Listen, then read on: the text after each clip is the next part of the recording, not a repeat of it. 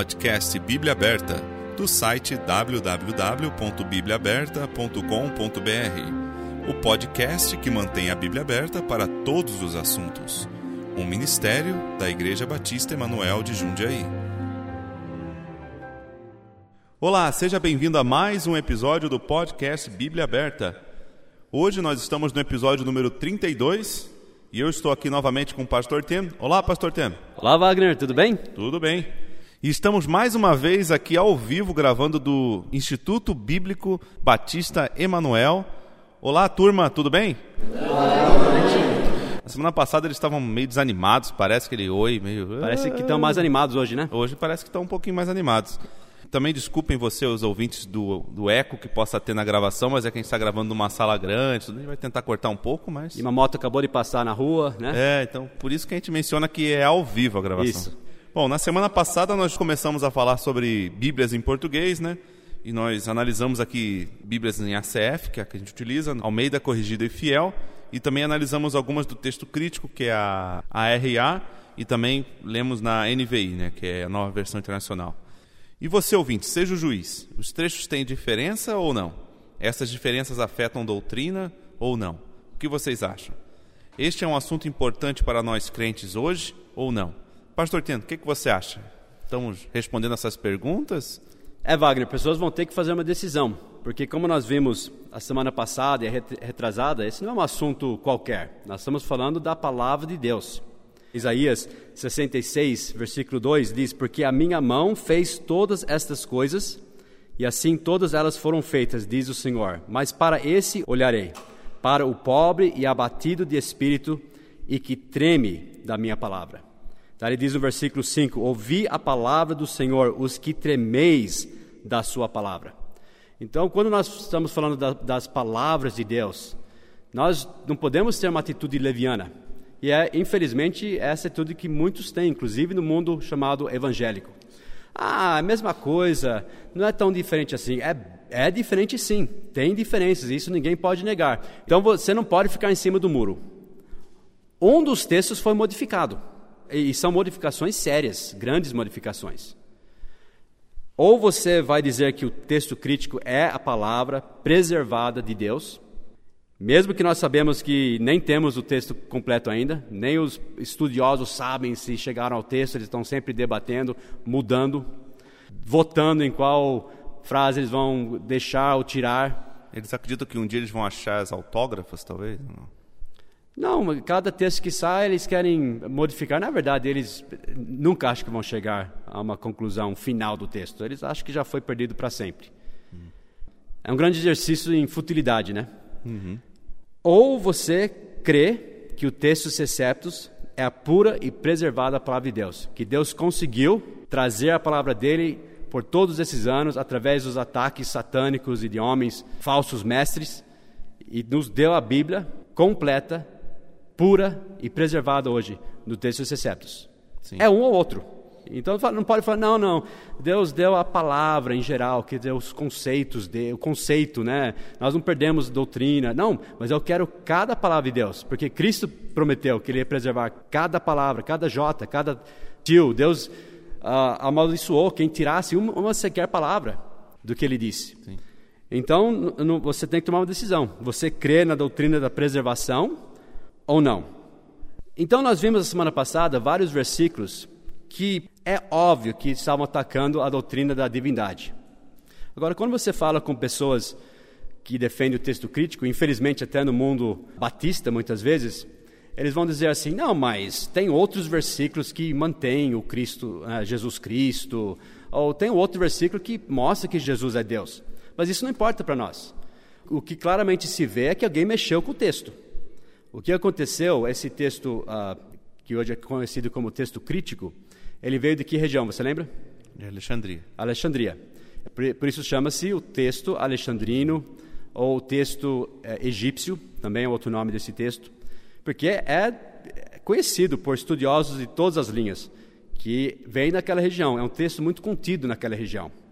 Ao contrário do texto Seceptus, que foi espalhado pelo mundo, tanto em traduções como na língua grega, né, por regiões muito amplas, uh, inclusive nas regiões originais de onde vieram esses textos, né? Até isso devia ser óbvio. E é o texto que se espalhou. E até 1881, quando esses homens da crítica textual, que eram homens hereges, apóstatas, a gente vai falar deles, acharam esse texto novamente, estão tentando resgatar a palavra de Deus. Então tem algo errado aí.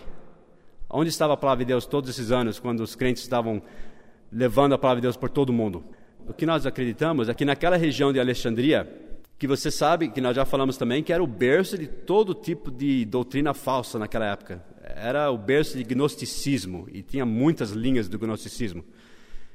E justamente veio daquela região. Tem uma escola, por exemplo, de Clemente de Alexandria, que, que era um grande gnóstico. Depois, o aluno dele, Orígenes. Depois, quem estudou com Orígenes foi Eusébio. E tudo indica, isso não é só o nosso lado que fala, até aqueles da linha da crítica textual, eles até acreditam que aqueles dois textos que nós falamos, os sináuticos e os vaticanos, foi um texto produzido por Eusébio, no ano mais ou menos 331. Constantino pediu para eles fazerem Bíblias. Ele fez umas 50 Bíblias. Então, como nós acreditamos que Eusébio fez essas Bíblias? Ele usou de crítica textual da época. Tinha muitos textos de, de, vários falsos ensinadores da região que estavam mexendo com a palavra de Deus, porque era o berço de gnosticismo. Então, eles, eles tinham pouco respeito com a palavra de Deus. Eles não tremiam da palavra, como nós vimos em Isaías. E não foram mudanças completas. Por exemplo, você vai às vezes ver um trecho que tem Jesus Cristo, outro que não tem. Eles foram mexendo aos poucos. Um, um trecho aqui, um versículo ali. Talvez diferentes manuscritos começaram a mexer com partes diferentes. Por isso que tanto o, o Vaticanos, uh, o manuscrito Vaticanos, quanto o manuscrito Sináuticos, e, eles não concordam entre si.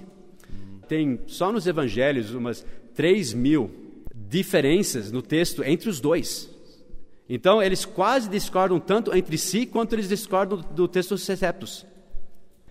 Então foi, foi, foi um produto realmente da crítica textual da época. Tudo indica que Eusébio praticou na época dele. E ele produziu umas 50 Bíblias.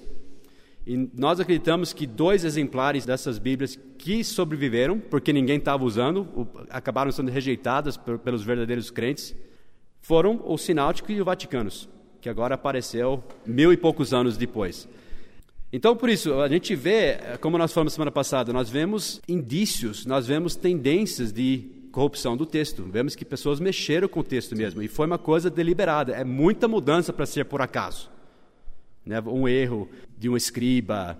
Não, é, são, e, são justamente nessas áreas né, da doutrina de, de, Cristo, da divindade, que mostra tendências gnósticas, né, tentando separar Jesus de Cristo como se fossem duas pessoas diferentes, tudo isso. Não é uma coisa por acaso. E hoje, qual que é a idade do texto receptos que a gente tem, mais ou menos? Vai até os apóstolos, né? O texto Seceptus é, é, é, o texto que sempre foi usado. Ele tem Não, continuidade. o mais antigo que nós temos, assim. Então, o mais antigo dos textos no grego completo, é porque nós temos fragmentos do, do texto Seceptus desde cartas, os primeiros tudo, né? séculos, né? né? Dessa linha chamada texto Seceptus. Nós temos as escritas, a gente vai falar disso também, dos que eles chamam de pais da igreja. Uhum. Uh, foi um, um grande estudioso do passado, crente, cria na preservação das escrituras, o nome dele é João Bourgon. E ele compilou todas as escritas ainda existentes, porque não temos todos, né? Uh, dos pais, chamado pais da igreja, pastores, né, teólogos do passado, do segundo século, terceiro século, eles citavam, na grande maioria, o texto Seceptus. Então nós sabemos que o texto Seceptus tem grande antiguidade. Ele vai até lá no começo, tem traduções do texto Seceptus do segundo, terceiro século.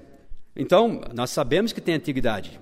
Quando nós vamos, em um episódio, nós vamos mostrar o que os estudiosos hoje, da linha da, da crítica textual, dizem, como eles chegam à conclusão qual o trecho certo. Eles ignoram grandes verdades. É mais ou menos a linha, Wagner, daqueles cientistas que defendem a evolução. Sim. Nós cremos que Deus criou esse mundo e nós cremos que todas as evidências da própria ciência mostra isso, que Deus criou esse mundo. É a mesma coisa com o texto se você crê na palavra de Deus, você tem uma doutrina, você tem, uh, você conhece a verdade que Deus preservou a palavra dele e você vê evidência disso. Só que daí vem aqueles da chamada falsa ciência que inventam teorias humanistas, antibíblicas e tudo bem, fala eles são perdidos, mas o pior é que os crentes seguem. Sim. né, os evangélicos em geral. Então, ah, a gente vai ver isso em mais detalhe. Aí até se você não acredita na preservação da palavra, você poderia até começar a discordar da, da própria criação do mundo, se isso daí Bom, se foi feito não- em sete dias mesmo, ou foi em eras, aí que começa Ok, a Orígenes. evolução com Nós não né? vamos ah, entrar em detalhe disso hoje, mas Orígenes, Eus- Eusébio, essa escola que eu falei de Alexandria, escola de teologia de Alexandria, era justamente na linha de interpretar a Bíblia de uma forma alegórica, não literal. E já tem uma escola em Antioquia, na mesma época, que era o contrário, era o rival, digamos assim, da escola em Alexandria, que ensinava que a, a Bíblia era para ser interpretada literalmente, cada palavra era importante. E lembre-se qual é um dos nomes do texto Receptus? O texto de Antioquia. De Antioquia. Por quê? É daquela região. Isso, isso é história, Wagner.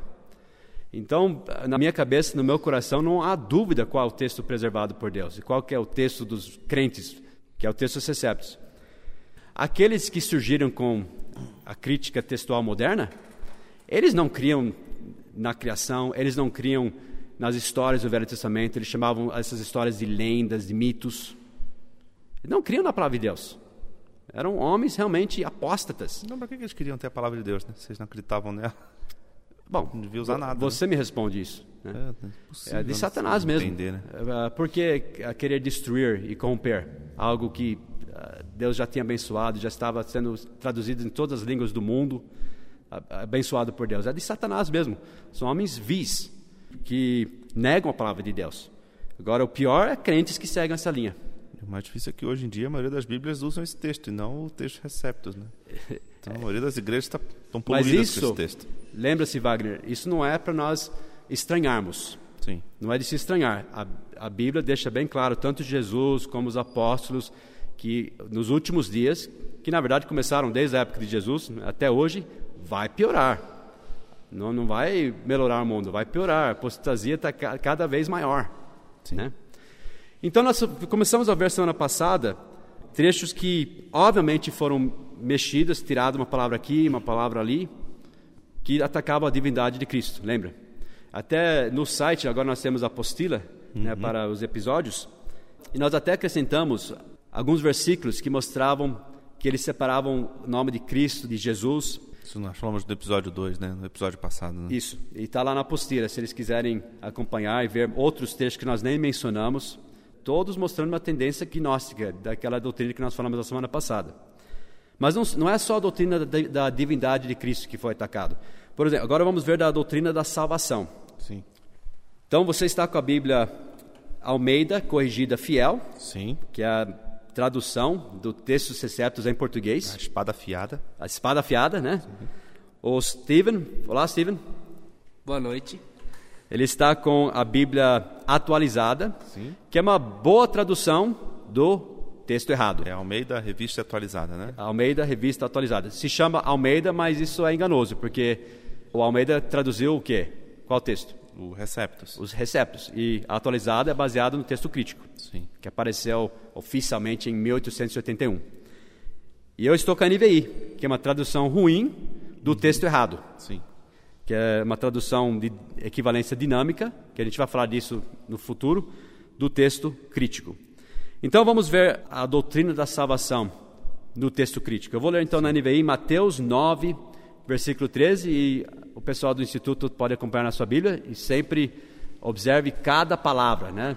Isso é muito importante. Mateus 9, versículo 13, eu vou ler a NVI. Vão aprender o que significa isto. Desejo misericórdia, não sacrifícios, pois eu não vim chamar justos, mas pecadores. Ok, está igual na ACF? Olha, tá bem diferente. O que, que faltou aí? É, no fim ele não, ele exclui, né, ao arrependimento Então, depois de pecadores, né? Porque aqui diz, né, porque eu não vim a chamar os justos, mas os pecadores ao arrependimento. isso, ele não só veio chamar pecadores. É, porque pode chamar por qualquer coisa, né? Ó, vamos pro bar. É, Vamos chamar pecadores pro bar, então. sim. chamar pecadores para quê? Eles vão estar bem no bar, porque eles vão estar pecando lá, né? É, é como igrejas fazem hoje em dia, né? Venha como você está. Sim, venha como você está, mas Cristo vai mudar a sua vida. Sim, Né? Mas ele veio chamar pecadores ao arrependimento. sim. Isso é muito importante. Agora, no texto crítico, foi removida em Mateus e foi removida em Marcos. Ele aparece em Lucas, esse arrependimento. Mas como eu falei, nós não acreditamos, e acho que Deus nem permitiu eles mexerem com o texto a tal ponto que completamente perdeu todas as doutrinas, mas são enfraquecidas. Sim. E algumas são tiradas completamente. A gente vai ver algumas hoje. Mas na Bíblia a repetição é muito importante. Deus mesmo disse isso. Você lembra quando o faraó teve aquele sonho, daí ele, aquele sonho foi repetido duas vezes. Daí, ah, quando José foi interpretar, ele disse em Gênesis 41, 32, uhum. ele disse: O sonho foi repetido duas vezes a Faraó, é porque esta coisa é determinada por Deus e Deus se apressa em fazê-la. Deus repetiu o sonho, deu o sonho duas vezes para o faraó para ele saber que era uma coisa certa, que realmente ia acontecer. Sim. E é sempre assim na Bíblia. Quando Pedro teve aquela visão, quando desceu o lençol do céu, foi três vezes que aconteceu aquilo. Que Deus queria enfatizar, uh, mostrar a importância daquilo. Uh, várias vezes, por exemplo, Ezequiel, Deus repete uma frase: Saberão que eu sou o Senhor, saberão que eu sou o Senhor. E muitas vezes o texto crítico tira repetições assim. Lembra Jesus falava assim, na verdade, na verdade vos digo. Por que ele falava na verdade, na verdade? Para enfatizar. Isso. Não é porque ele era gago, é porque ele queria enfatizar aquilo que Exato. ia acontecer. E, e era algo para prestar atenção. Então, quando eles tiram, vamos supor, de três evangelhos, eles tiram de dois e só fica em um. Fala, ah, mas está lá. Fica estranho, né? né? Por que tirou então? E é para estar tá lá. É, né? Eles vão pensar, ou incluíram em Lucas ou tiraram deles, né? É. Aí cada um segue o que quiser. Né? E sempre joga aquela dúvida também, né? Será uhum. que é uhum. para tal ou não? Um texto pode não ter. Enfim, Sim. Satanás é muito sutil, ele não vai jogando. Lembra? A Bíblia diz: quando uh, os homens dormiram, daí Satanás foi lá e jogou o joio. Então é assim, ele faz as coisas sutilmente, aos poucos, sem dúvida. Esses gnósticos lá da área de Alexandria estavam modificando o texto aqui e ali, não de uma vez, senão ia ficar muito na cara, né? Sim. Mas que estavam modificando, estavam. Steven, o que, que você vê na Bíblia atualizada nesse versículo? A frase ao arrependimento está entre colchete. Então, você está lendo a sua Bíblia lá e você vê, não vim chamar justos e sim pecadores, entre colchetes, ao arrependimento. Desculpa, Wagner, quando eu era jovem, eu vi isso daí, daí eu, eu por que está em colchetes? Deixa eu ver aqui embaixo. Ah, não está nos melhores manuscritos. Uhum. Você sabe que é os melhores, né? Sim. Aqueles antigos lá, os vaticanos e os sináticos e alguns poucos lá. Sim. Ah, então eu vou arriscar da minha Bíblia. É, é ou não é a palavra de Deus? Se não é, então tira. Se é, deixa lá. Não vai jogar dúvida. Isso é algo que deve deixar todo crente uh, irado. É terrível o que estão fazendo com a palavra de Deus. Não se brinca com a palavra de Deus assim. Dá uma posição, então. Por isso que eu falei, não fica em cima do muro. Sim. Marcos 10 e 24. Vou ler na NVI. Os discípulos ficaram admirados com essas palavras. Jesus está falando do homem rico que foi embora, porque ele tem muitas riquezas, e os, e os discípulos ficaram admirados com essas palavras, mas Jesus repetiu: Filhos, como é difícil entrar no reino de Deus. Hum? É. O que, que mudou aí? Ele retirou, né? Que logo depois, é, o versículo é todo diferente, né? Mas no fim disse-lhe, diferentes as palavras, né? Uhum é, disse-lhes: Filhos, quão difícil é para os que confiam nas riquezas entrar no reino de Deus. Isso muda alguma coisa? Ah, pode. A NVI pode jogar um pouco para obras também, que é dificílimo entrar. É difícil entrar no reino de Deus? É difícil ser salvo? Não é nada difícil, né? É simples, é crer em Cristo. É simplesmente aceitar, né? Mas é difícil para os que confiam nas riquezas. Em, o problema daquele homem não foi que é difícil crer em Cristo, é porque ele cria nas riquezas. Ele amava as riquezas dele. Confiava mais na riqueza dele do que em Cristo em si. Agora, o catolicismo talvez gostaria desse versículo daquele Sim. jeito, né? Quão difícil entrar no reino de Deus. Por isso você tem que ficar firme aqui na igreja e, e dar esmolas e pagar indulgências, enfim. Caberia bem com a doutrina deles, né? Sim. Ainda mais que vem escrito sobre os manuscritos mais antigos, eles podem dizer que eles que têm os mais antigos lá. Estava é, lá porque ninguém estava usando, por isso. É. Ah, já que nós estamos nesse trecho, deixa eu ler um, um, trecho paralelo a esse, em Mateus 19. Você lembra aquele trecho quando o homem rico chegou a Jesus e disse, Bom mestre, que farei para conseguir a vida eterna? Veja como que está no texto crítico. Estou aqui em, na NVI, Mateus 19, 16 a 17. Então chegou esse homem rico se aproximou de Jesus e lhe perguntou: Mestre, que farei de bom para ter a vida? Respondeu-lhe Jesus: Por que você me pergunta sobre o que é bom? Há somente um que é bom. Se você quer entrar na vida, obedeça aos mandamentos. Tá igual o trecho aí na, na ACF? Então, aqui Na fala, Almeida Corrigida Fiel? no meio da corrida fiel, primeiro ele chama bom mestre, né? Isso, bom mestre. Não Né? só mestre, né? E depois Que bem farei para conseguir a vida eterna? ele pergunta, né? E aí Cristo indaga, né? Por que me chamas bom? E não por que você me pergunta sobre o que é bom, né? É. Não há bom senão um só, que é Deus. É um ataque à divindade de Cristo. Porque o que Jesus estava fazendo com ele? Ele já estava confrontando esse homem de imediato com o pensamento dele que ele tinha sobre Jesus. Porque Jesus estava dizendo: Você está me chamando bom? E você então tem que reconhecer que eu sou Deus. Sim. Né? Por que me chamas bom? Só há um bom que é Deus. Então Jesus estava confrontando o pensamento dele quanto a ele mesmo. Né? Se ele chamava Jesus de bom, então Jesus era Deus. Sim. E se Jesus é Deus, então ele devia fazer o que Jesus disse e ouvir as palavras de Jesus.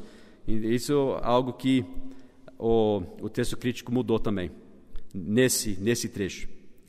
João 6 e 47, mais um ataque à doutrina da salvação. Eu vou ler então na NVI, João 6 e 47. Asseguro-lhes que aquele que crê tem a vida eterna. Tá igual? É, faltou no que que ele crê, né? Ele pode crer em qualquer coisa. Aqui Como está na, NVI. na ACF? Na verdade, na verdade, vos digo que aquele que crê em mim tem a vida eterna. Primeira nota que eles, eles cortaram, na verdade, na verdade, É, né? Jesus disse aqui, né? na verdade, na verdade. É uma Eles falam, ah, Jesus está falando demais, né? né? Jesus está falando demais, vamos então só falar asseguro-lhes. Sim. Não, não foi isso que Jesus disse. Ele disse, na verdade, na verdade. Tá vendo a falta de respeito com as palavras de Jesus? Sim. Traduz o que Jesus disse. E aquele que crê tem a vida eterna. Então, está parecendo o que o mundo fala mesmo, né? Ah, tem que crer, tem que ter fé. Crer no quê, né? Crer em você mesmo. É, Vai ser várias coisas. Né? Tem que crer em Cristo. tá? Ele é o único Salvador, é a única maneira de alguém ser salvo. Ok, vamos agora para Colossenses 1 e 14. Falando sobre a salvação em quem temos a redenção, a saber, o perdão dos pecados. Tá igual? É. Faltou mencionar A coisa mais que importante, não é né? muito importante, né? Só o sangue de Cristo. Só o sangue de Cristo. Nada importante. Em quem temos, como diz a Em quem temos a redenção pelo seu sangue, a saber, a remissão dos pecados. isso é muito importante. Sim. Ah, pessoas querem dizer hoje, não, a salvação é pela vida de Cristo, né, pelo que ele fez, a vida que ele viveu. Não, a salvação é pelo sangue de Cristo que foi derramado por nós. É, quem não acredita que é pelo sangue nem entende, acho que o Velho Testamento, né? Sem lá, derramamento, encaixa. sem derramamento de sangue não há remissão. Sim. Então, tirando o sangue. Por isso que muitas igrejas, até batistas, hoje tiram o sangue até do cantor cristão deles. Ah, não, cantar sobre o sangue é muito. Então eles cantam 10 músicas, deve ter, né? É, Eles nem cantam que eu tô cristão, na verdade, né? É. Eles cantam as músicas Mas cantar do novas, né? sangue, eles não, não querem cantar mais sobre isso. É verdade. É muito triste ver a condição das igrejas hoje. 2 Coríntios, agora 11, versículo 3. Olha o que fizeram com esse trecho. É um trecho que eu uso muito, porque ele ajuda muito na hora de entender doutrina, até principalmente a doutrina da salvação que Paulo estava tratando aqui. Sim. Eu vou ler a NVI. O que receio e quero evitar é que, assim como a serpente enganou Eva com astúcia, a mente de vocês seja corrompida e se desvie da sua sincera e pura devoção a Cristo. Bem diferente esse versículo, né? No fim ele fala, e se apartem da simplicidade que há em Cristo. Simplesmente inverteu o significado 180 graus. Um está falando que você deve cuidar da, da sua sinceridade, da sua devoção a Cristo, que isso é que determina, vamos dizer, a salvação. Praticamente, esse versículo também joga muito pro catolicismo também, né? É. Aquela devoção com terço. Por isso que eles gostam né, do Maria. texto crítico. Eles devem gostar bastante. Saiu do Vaticano, daquele lugar podre, né? De corrupção. Devem ter ficado anos mexendo na Bíblia lá. Ah. Aí acharam depois. Mas o que diz a pura palavra de Deus é que nós não devemos apartar, como estava acontecendo no, em Coríntios, em Gálatas, da simplicidade que há em Cristo. O próprio contexto mostra que esse é o versículo certo. Sim. Essa é a frase certa. Eles estavam sendo confundidos com doutrinas falsas e coisas misturando a lei, outras coisas da simplicidade que há em Cristo. O que diz a atualizada, a última frase desse versículo na atualizada, Stephen? Assim também seja corrompida a vossa mente e se aparte da simplicidade e pureza devidas a Cristo. Tá vendo? Ele segue o texto crítico. Então, mudando só as palavras, são as palavras mais formais, é, formais, mas fala a mesma coisa da NVI. Né? Exato. Agora vamos para 1 Pedro 2, versículo 2. A NVI diz: Como crianças recém-nascidas, desejem de coração o leite espiritual puro, para que por meio dele cresçam para a salvação. É, fala, desejar efetuosamente, como meninos novamente nascidos, o leite racional, não falsificado, para que por ele vades crescendo. É Ponto diferente. final. Crescendo para a salvação? Deixa eu fazer uma pergunta. Você cresce para a salvação? Não, é de imediato, né? Não existe isso na palavra de Deus. Não, não é progressivo, né? Não. Oh, você crê em Cristo, você não cresce para a salvação. Isso caberia muito bem com a doutrina católica, por exemplo. Por isso que eles chamam a NVI e essas outras Bíblias baseadas no texto crítico das Bíblias ecumênicas, né? Bíblias da Nova Era. Sim. Por quê? Porque são Bíblias que servem para o católico, servem para o evangélico, servem para até, se falar assim, aquele que crê, até serve então para os... Os espíritas também. É, espíritas, uh, os da Nova Era, e vai ficar cada vez mais assim, até é. que Cristo volte. Mas para a gente não serve. Não. Nunca.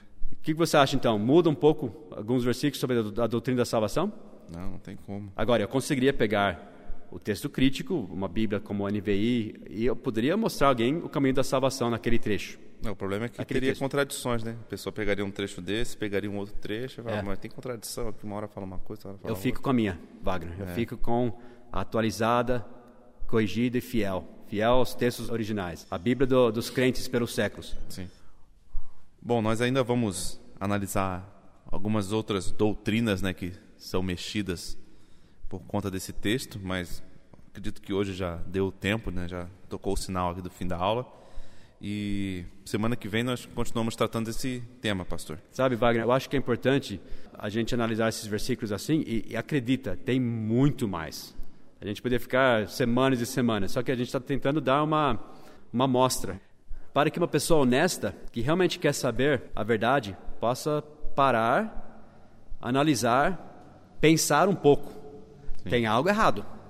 Tudo bem, se você quiser falar que é o texto crítico, que é o texto preservado por Deus, então defenda esse texto. Você não pode ficar em cima do muro. Falar assim, ah, não, é, o texto certos e o texto crítico é tudo a mesma coisa, não muda, não muda muita coisa. Muda sim. É um ou outro. Sim. E nós vamos ver até a semana que vem que esse texto crítico tem erros, inclusive. É, então, como que a palavra de Deus pode ter erros? É, verdade. Preservar de Deus. Então, para de ficar em cima do muro. Isso é para fazer você pensar. Depois nós vamos entrar na doutrina da preservação, nós vamos ver o que Deus prometeu fazer, como Ele fez. E vamos analisar que nossa posição é uma posição de fé, mas tem base. A fé não é um pulo no escuro. Deus deu muitas e infalíveis provas. Ele não deixou a gente na mão. E a gente vai analisar isso também depois. Ok, muito obrigado, você ouvinte. Qualquer dúvida também pode nos mandar por e-mail, que nós poderemos responder por aqui. Agradeço a todos que estão ouvindo e até a próxima semana. Obrigado, Wagner. Obrigado, Steven, nosso ajudante aí na Bíblia atualizada. Sim. E obrigado à turma do Instituto. Tchau. Tchau.